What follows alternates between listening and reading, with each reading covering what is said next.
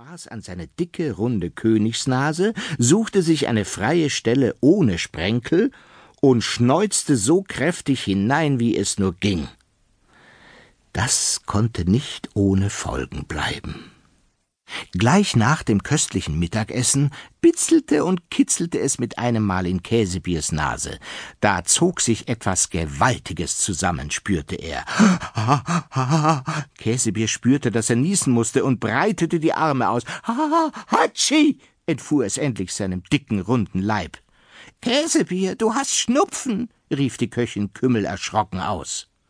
Käsebier, er lebe lang und Gesundheit unserem allerhochwertesten Käsebier, schlossen sich Käsebiers Diener Tu und Le Jour an. Typisch. Alle sorgten sich um die Gesundheit von König Käsebier dem Allerwertesten. Nur er selbst sorgte sich kein bisschen.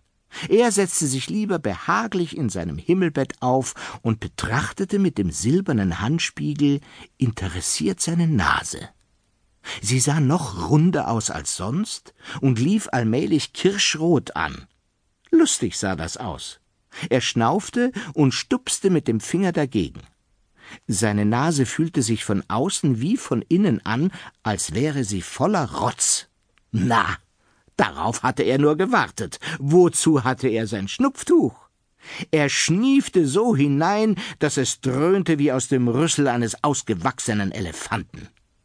In diesem Moment stürzte Magenzwicker herein. Käsebiers Leibarzt war grün im Gesicht vor Aufregung. Majestät, Käsebier allerwertester, du hast einen Schnupfen, wie schrecklich, rief er erschrocken aus, als er die rote Königsnase sah. Käsebier wollte erneut herzhaft ins Schnupftuch schneuzen. Das Tuch sah inzwischen gesprenkelt aus wie ein Dalmatinerfell, doch als er Magenzwicker so reden hörte, stutzte er, verschob das Schneuzen für einen Moment und sagte Wieso schrecklich, mein lieber Magenzwicker, das verstehe ich nicht. Jetzt schneuzte er sich.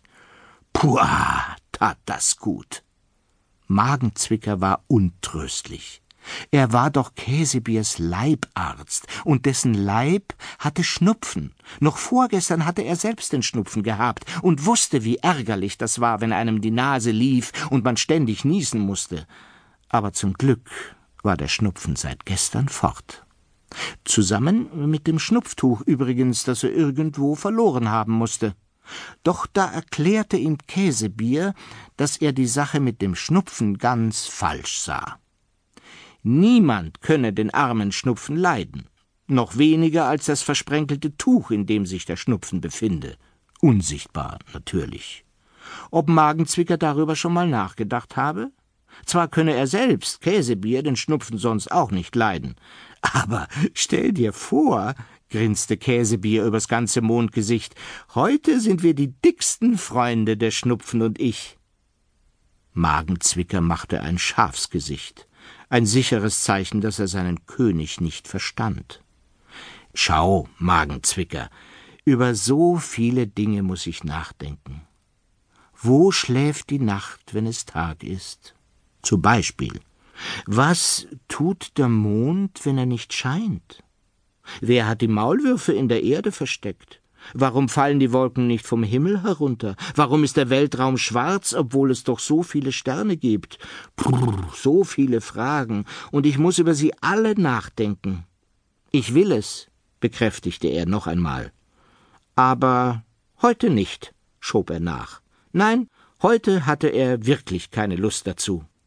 Heute lachte Käsebier, will ich mich mit meinem neuen Freund dem Schnupfen nur im Bett wälzen, mich schneuzen, so oft ich mag, und herrlich faul sein.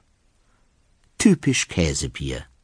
Den ganzen Tag über hörte man ihn nun fröhlich niesen. Überall, im ganzen Schloss sorglos. Ha, ha, ha, hatschi, ha, hatschiwa. Käsebier nieste sich gesund.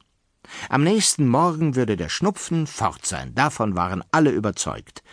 Auch wenn so viele Sprenkel in einem einzigen Schnupftuch die Welt noch nicht gesehen hatte. Musik